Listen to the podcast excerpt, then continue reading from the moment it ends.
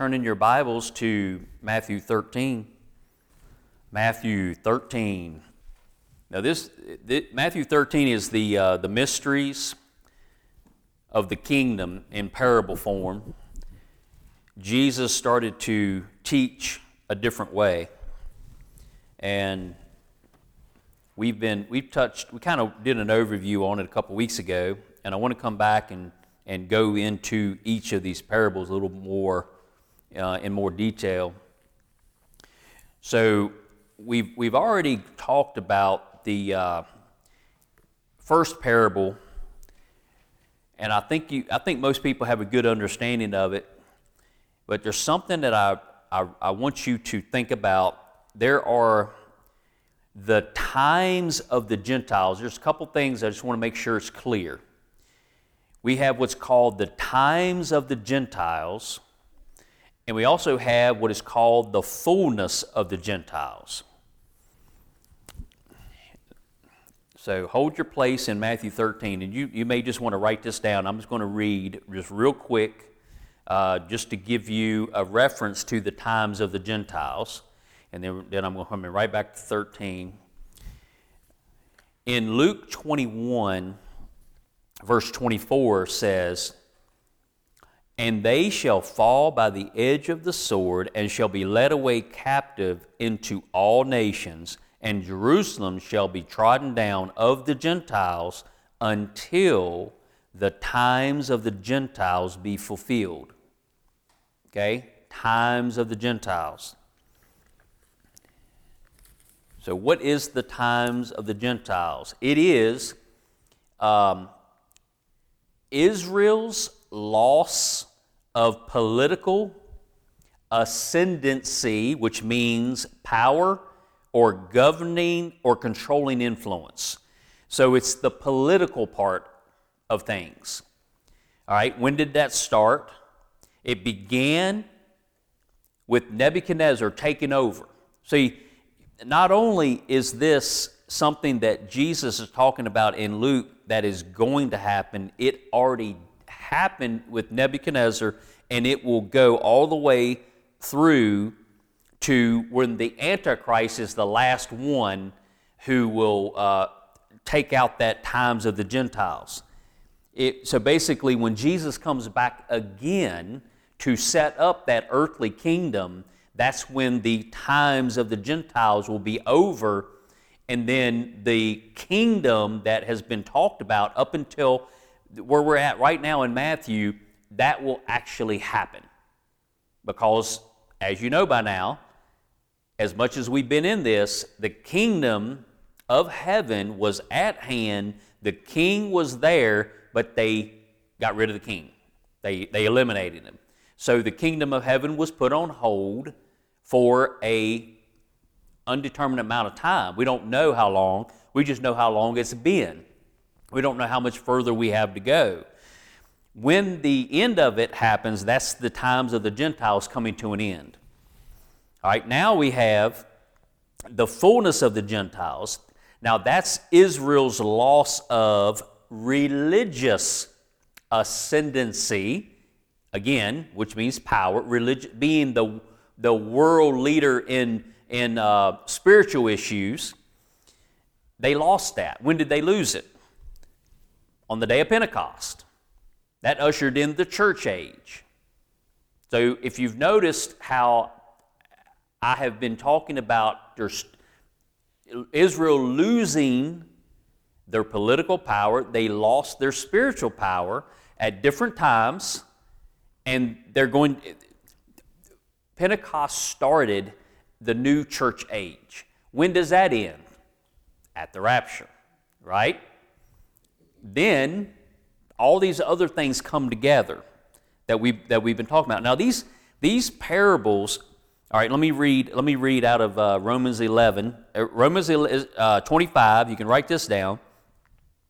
For I would not, brethren, that ye should be ignorant of this mystery, lest ye should be wise in your own conceits, that blindness in part is happened to Israel until the fullness of the Gentiles be come in. You need to see the difference of those. If you have a Scofield Bible, down at the bottom of the page there in Romans 11, 5, uh, I mean 11, verse 25, at the very bottom, it says, The fullness of the Gentiles is the completion of the purpose of God in this age, the outcalling from among the Gentiles of a people for Christ's name, the church which, which is his body. Okay? That's the difference between the two. You must distinguish between the two. Now, the sower, the seed, and the soils. Now, the emphasis on that, and that's the uh, first one in, in 13. The seeds fell on different soils. That is the main part of the parable. The sower, not emphasized greatly, it could be any of us. The seed, not a whole lot said about the seed but we know it's the best seed in the world. But this, this soils that are emphasized. You had the wayside, no results out of the seed that fell on the wayside, right? No results. You didn't see anything with that. The birds of the air came in and, and just started eating up the seed. The birds represented the demons, the, the, the workers of the devil. Then you had the stony places. What can we say about the stony places? There was no root. So, no results with the wayside, no roots in the stony soil, and then the, the thorny soil, the briars and all the weeds of the world. That's, that's the, uh, the things of this world, whether it be uh, the things we can buy, the things, places we can go, all of these things that get in the way of you hear the good word of God, and then other things get you pulled in all these different directions, and it never really does much. What, what seems to come up, like in the stony places, it came up quick. In the thorny places, it could come up, but it just gets choked out by all the other things in the world. So there's no resistance to, the, so no results, no roots, no resistance. We need to be people who are prepping. Now, this past Wednesday night talked about the stories of Acts 16 of Lydia, very soft heart. It, that, was, that was ground that was prepared. Then you had the, the young woman who was demon possessed that was a, was a soothsayer you have to deal with that person way differently than a Lydia. We have different people that we come in contact with. Some, they're, they're right, right, right there. There's not a whole lot of effort that you got to put into giving them the word of Jesus Christ and Him crucified, and they believe. But then you got those who have been affected by this terrible world that we live in, this evil world, and they may have to have a demon cast out of them. They, may, they just may have things in their life that need to be worked on, and we help them with that. We just help people. It could be something that lasts for days, it could be months. We never give up. We just keep trying. We keep praying for them. We pray that the Holy Spirit will go touch them, and we're just prepping that ground. We, we, we talk to people about, uh, by being examples, that we're, we're not ruled by the, the wealth of this world and always going after money or always going after things. We, we are people who are more simple minded and we're just here for a temporary time. Our, our true treasure is in heaven and we live that way, and people maybe they'll start to realize, you know what? The more I get, the less happy I am. You know, I, I just need to be more like, like these people who are Jesus followers. You know, they, they seem to be more happy, and it don't matter if they're dirt poor or rich, it doesn't matter.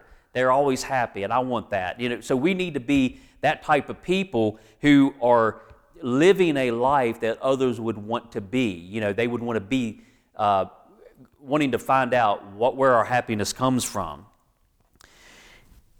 Because we got to have the good soil. So the fourth soil is the good soil. What makes it good? Because everybody's in a mess. when they're born into this world. We're all born into this world as sinners. You know, we're, we're lost.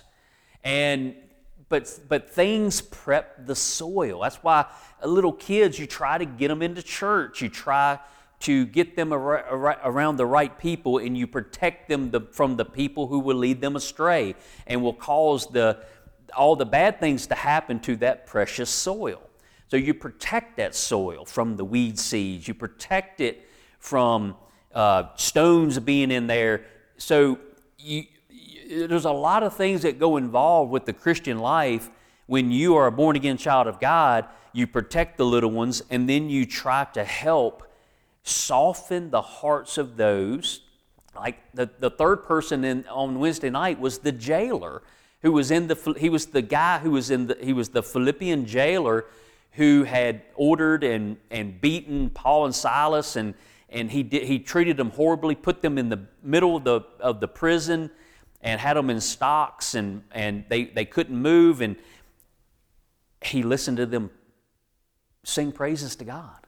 They prayed to God at midnight and sang praises and that hard heart got softened and that's that good soil that we're after. And it was Paul and Silas who could have, when the earthquake happened and all of the stocks and the chains fell off of everybody and the doors were wide open and they all could have ran away and the jailer was about ready to kill himself. Well, some people say, well, he deserved it. Look at what terrible things he's done to all those prisoners. Uh, years gone by, he deserves death. And Paul and Silas said, don't hurt yourself we're all here. And that really softened the heart. And he said, What must I do to be saved? I want what you have. Do we live a life to where if somebody got to that point, and maybe it's somebody who has done us wrong and we want nothing to do with them, but yet we're there for them in their time of most desperate need, would they say, What must I do to be saved? We're trying to get that ground, that fourth kind of ground is the ground of good soil where the seed falls on it. And it's because of the preparations that have been made through us as messengers of God, ministers of, of Jesus Christ, and knowing that we got to pray for the Holy Spirit to do what He does, and it all start going to work together we can't figure it all out, but we just do our part and we pray that God will do His part and, and we just walk in faith. And this, the seed has landed on the good ground and it takes uh, root. The roots have plenty of soil to grow in. There's deep, solid roots. I mean, think about the people who are so involved with the matters of God's work and how they are deeply rooted you know, somebody says something wrong and you get offended, but your deep roots, you stay there. I mean, just, I mean, it's a danger to have a dinner, you know, all these people working. We got uh, trying to get people here, and, and, and, everybody's different, and you, and, and you might have some friction, and, and somebody's feelings get hurt because this wasn't done right, or what, all that could happen. But if we are deeply rooted, those, those things like that don't bother us. We get over it real quick because it's not about us. It's about what we did for the community and getting God's word out to people and letting people know that they're welcome here. Come and be part of this. And we can be forgiving of anything that might offend us. We're for, we just forgive. And we just move on. And we become stronger and stronger doing the work of God. So when that good seed falls on that good ground and it, and it grows, it's going to produce fruit for God. Now, some 30 fold, some 60, and some 100. So when you see 30 fold, that's moderate development, which is better than none, way better than none. Then there's 60 fold, which is marked development, something that stands out when you're producing 60 fold. But then there's that hundredfold, which is marvelous development. So, one of my favorites, John Phillips, he says it so well. in his uh, Matthew commentary. So I'm going to read a little bit out of that. And he explains what, how, what it means to be 30 fold. The key is the soil landed on, I mean, the seed landed on good soil. It sprang up, it's producing fruit. That's the main thing. It, you're producing fruit for God. Now, it may be 30 fold. So we've talked about the problem soils. Now, the Lord turns his attention to the productive soil, which represents the willingness of some to bear fruit.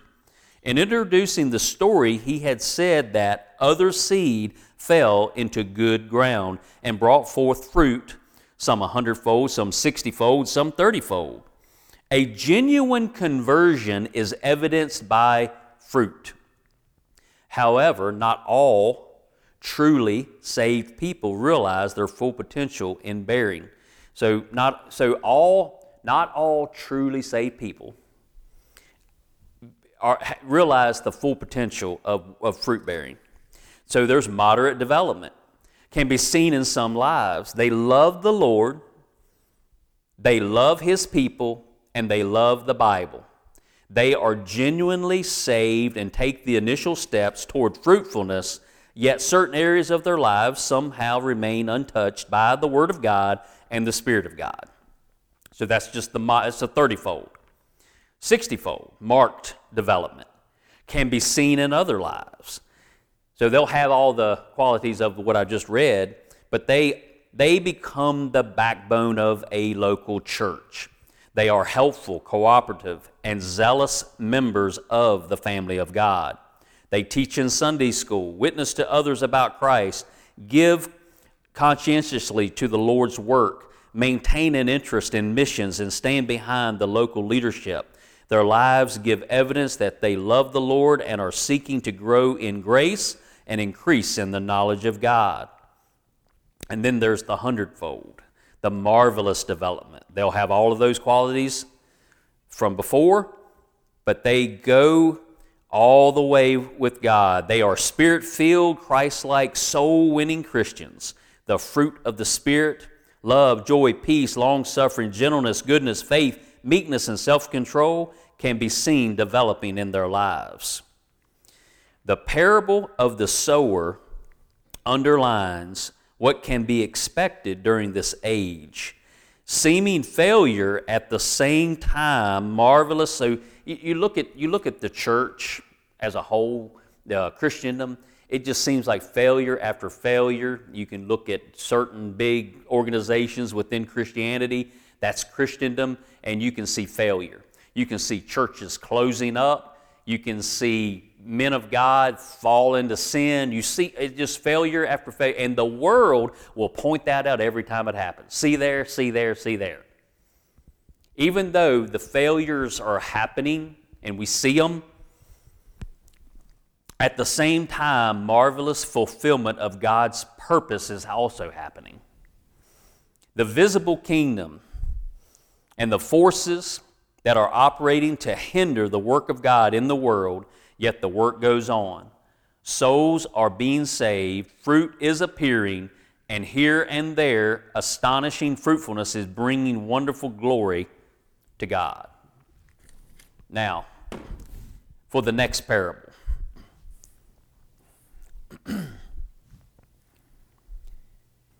Starts on 24.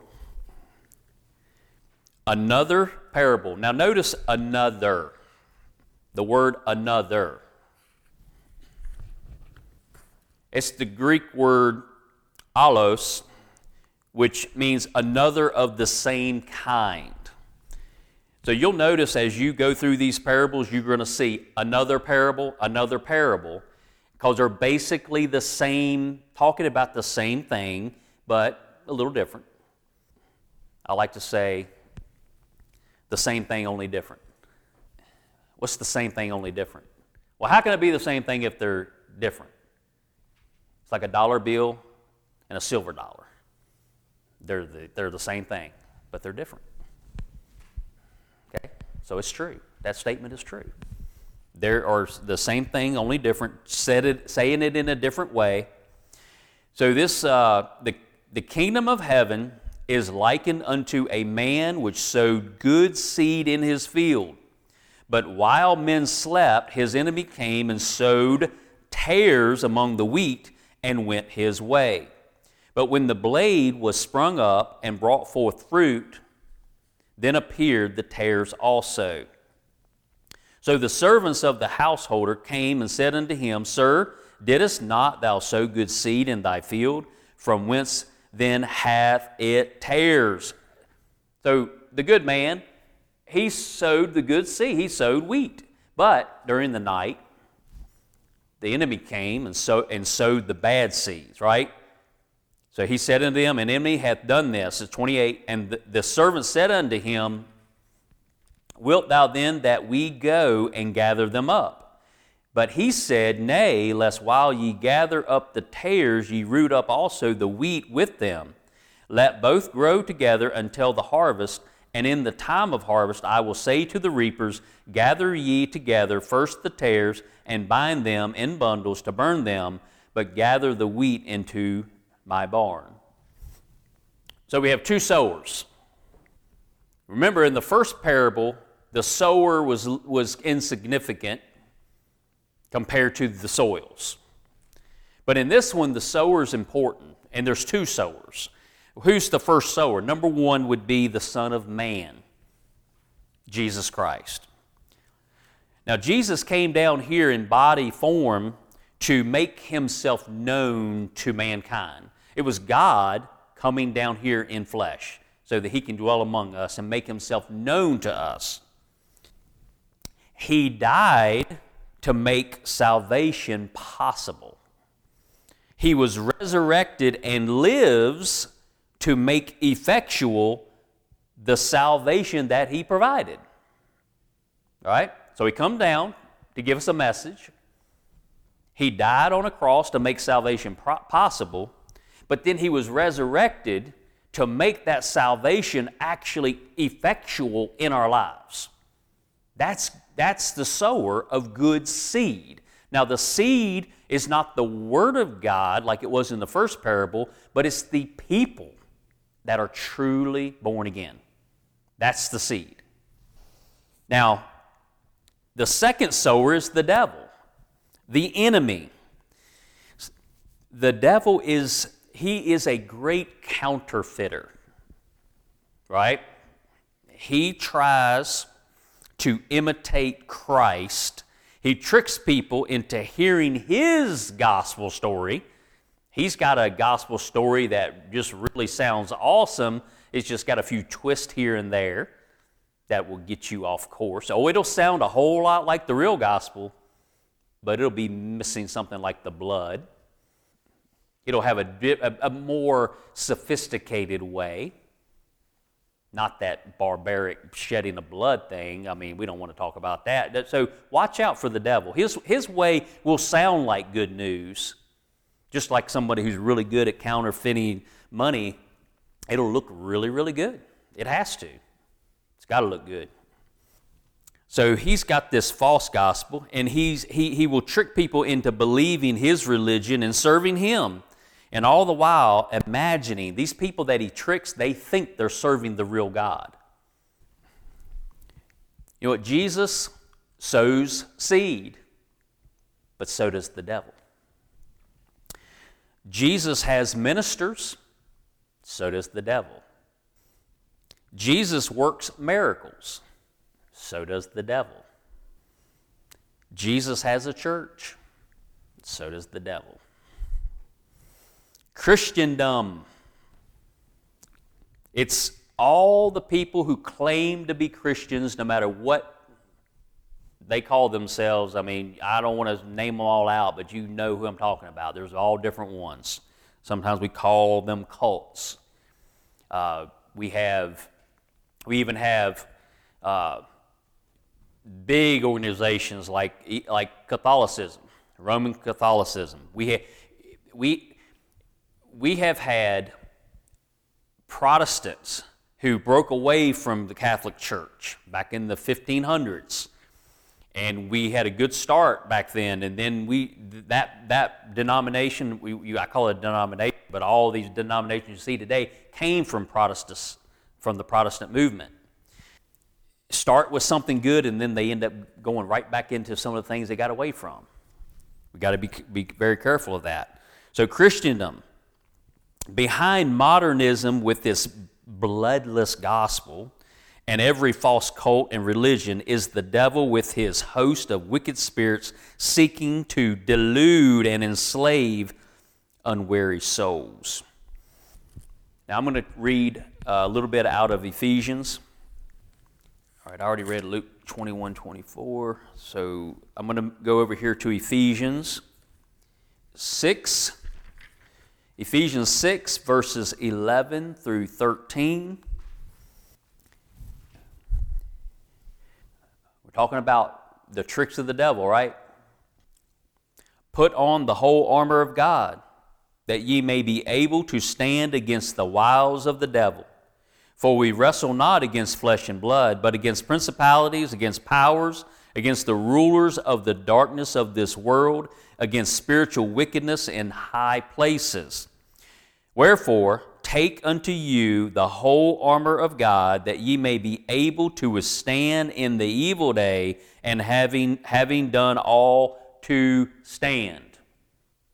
We got to be on guard of the tricks of the devil. He is going to attack us. He's going to, and, and he's sneaky about it. So we got to always have that armor on. We got to be ready at all times.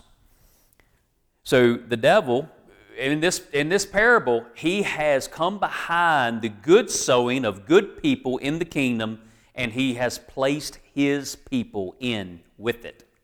Now, it could be in amongst a church setting, like a local church. You've got good, godly people, and then the devil will bring in, and they will look just like the good. They're bad, but you don't know they're bad. So they didn't know that all these tares were bad until they got to a certain point to where they started to either develop the fruit or not. And the tares did not have the fruit. So then when they realized that they had been tainted, all right, in Christendom, even though there are other people who call themselves Christians and that are clearly not, this parable instructs us to not go and forcibly remove them. It's not our job to remove them. But don't get confused that if a person comes in here and we find out they're of the devil, are we supposed to go to this parable? Or, they, will say, "Oh, well, look at the look at the parable of the tares and the wheat. You're not supposed to remove me." And they would have some biblical backing to what they're saying. All right, I'm going to 2 Corinthians. 2 Corinthians chapter 11, verses 13 through 15. For such are false apostles, deceitful workers, transforming themselves into the apostles of Christ. You get that? False apostles, deceitful workers, transforming themselves into the apostles of Christ. And no marvel, for Satan himself is transformed into an angel of light. Therefore, it is no great thing if his ministers also be transformed as the ministers of righteousness, whose end shall be according to their works. Now, there, there are plenty of scripture that tells us to not do not have fellowship with the workers of iniquity. There are places where Paul tells us that if you see some bad going on in the church, you judge that situation. And if they don't turn from it, you kick them out of the church. So there are plenty of scriptures. We are to protect the house of God. If I know that there are tares and wheat in this building, it's my responsibility to get the tares out of here. It's not my responsibility to go down to the whatever church of the church, whatever, that are doing things wrong and to eliminate them, to get them out of the, out of the, out of the way. If you go back and look at history, which so-called Christ, the history of Christianity is really Christendom, there are certain big organizations that killed others. And there are certain people from times gone by that people look up to still today that because they said that person is teaching heresy, see, we don't all believe exactly the same on certain issues of the Bible. All you got to do is listen to the four part creation series that I did beginning of the year. It doesn't line up with a lot of other Christians that I absolutely love. I, I was listening to the Unashamed podcast. I love those guys. But Phil says he's a young earther. Al says he's an old earther. Al thinks that, you know, a day is like a thousand years, a thousand years as a day. So he would say that day one of creation was really a thousand years or a million years because he wants to, to let time account for all the geological changes. I don't agree with either one of them. And then Jace will chime in and say, Well, I think it's young, the earth is young, he just made it appear old. That makes way more sense than the other two, but it's still wrong, in my opinion. And I you, you go back and listen to it. I use the Word of God, and that's all I base it on. And I come up with a different thing than they do. Th- that's something we can be we can be very forgiving on and we can let it slide because that's not a very critical issue in believing in Jesus Christ and him crucified. That's where we would have an issue. Well Jesus wasn't really virgin born. Well I'm sorry. I, you got to go. That's something you can't stand for. He had to be virgin born. Okay? So you see where I'm coming from on this there are certain things that we're not going to agree on, we might fuss about, but then there's other things that you cannot allow to happen. The blood of Jesus Christ is what saves you, that's what cleanses your sins. If somebody tries to have a different gospel than that, you got to be sorry. No, you're wrong.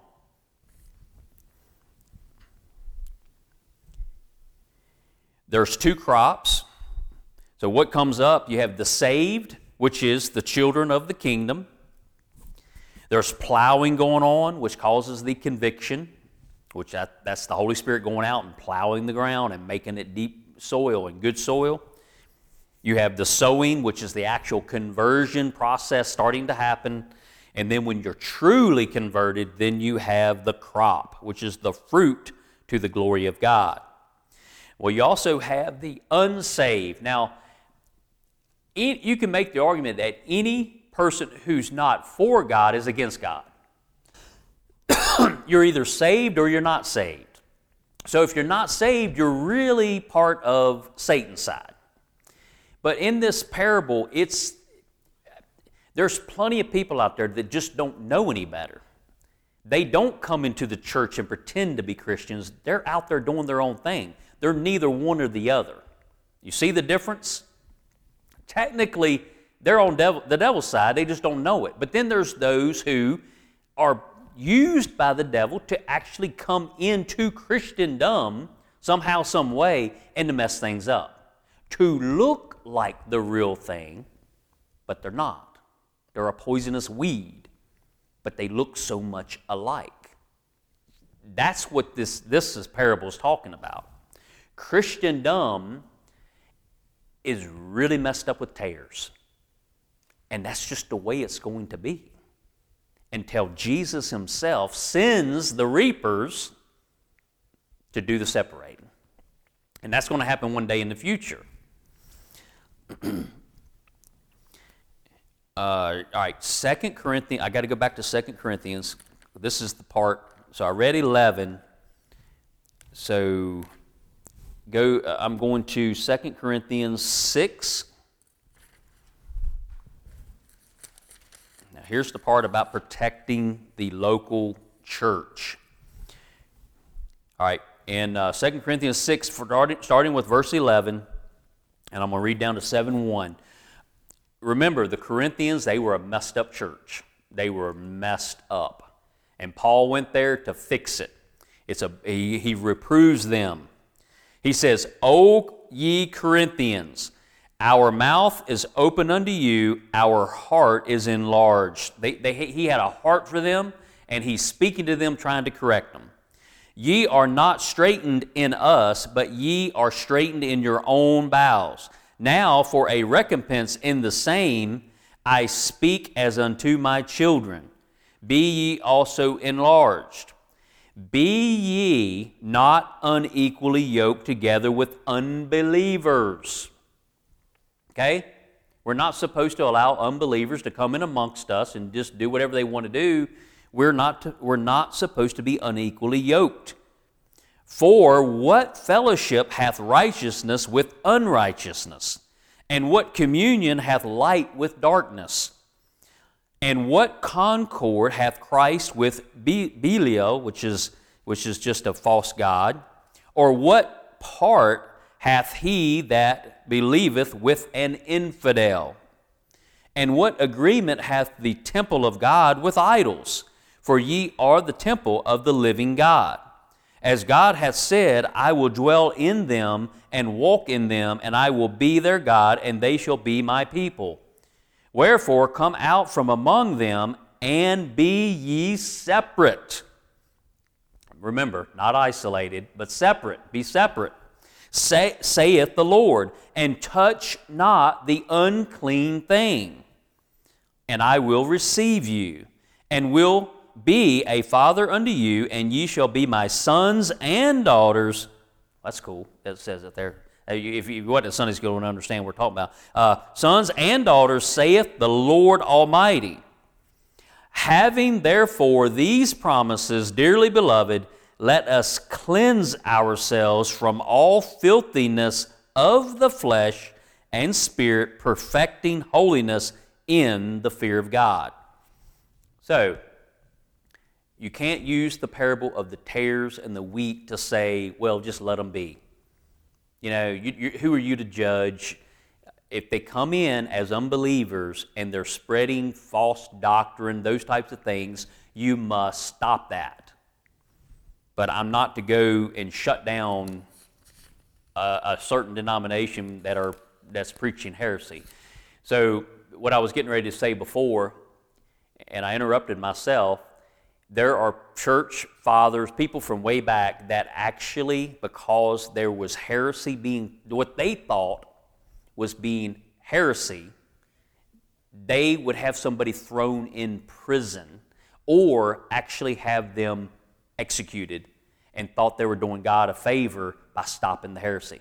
And their justification for it was well, if someone believes the heresy, they'll go to hell forever.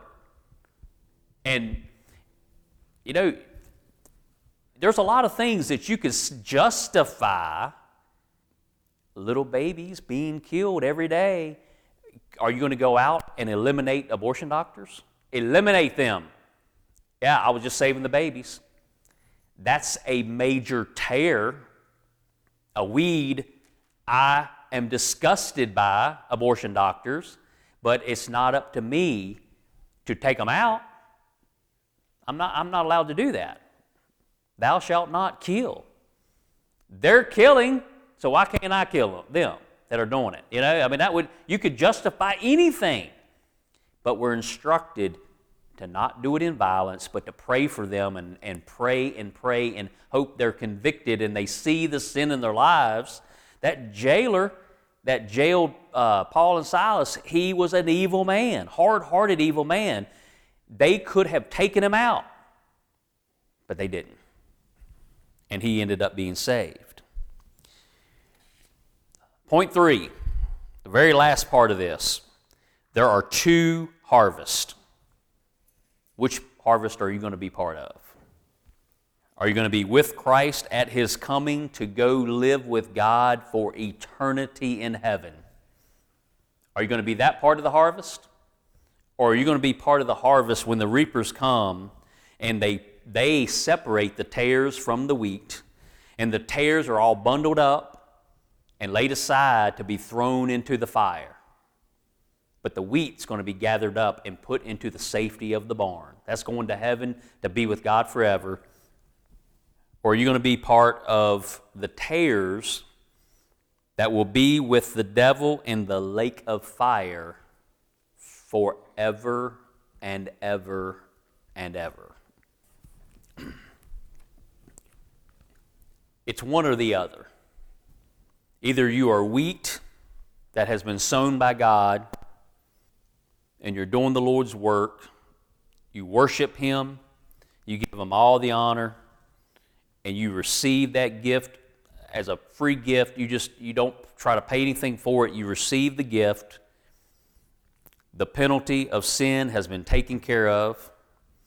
The Holy Spirit comes to dwell inside of you, which gives you the power to overcome sin in your life today.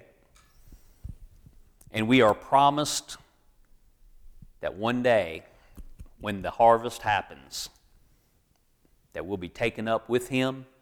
Then there will be no presence of sin. We'll be with Him forever. But if, you, if you're not in that group, understand that eternity with God in heaven has an opposite it's eternity in hell with the devil. Which do you choose? Let's pray. Heavenly Father, we thank you for this day. We thank you for your word. And Father, I pray that the Holy Spirit will help us, will help us to understand it, to see the deep meaning of these mystery parables as we continue to go through Matthew 13, that we, we will break down these parables so that, Father, we know because of the way you presented them to the multitudes, but then took the disciples aside, your chosen people, the people that were walking with you and working for you, that you gave them a special revelation. And Father, we, if we are truly born again, children of God, we are yours, then you are communicating to us just like you did them. And Father, it is meant for us to understand these parables. And Father, we understand that, you know, the nation of Israel is your chosen people, and Father, they are blind for a period of time so that this church age could come in. And Father, that we can go out and minister and we can bring more people in, and that we will be part of this church age until you decide to come back and take us out of here. And Father, give us the strength to be good wheat, to be able to go out and spread good, good seed on good soil Father, just give us that. We're praying for it. We're praying that we have opportunities to minister to those who need to know you. Thank you, Lord. And Father, I pray that as we go from here today, that we will look for those opportunities, that we will live a life that will be noticeable so that it will attract those who need to know you. Father, not just in the things we say, but the way we live our lives. Thank you, Lord. In Christ's name we pray. Amen.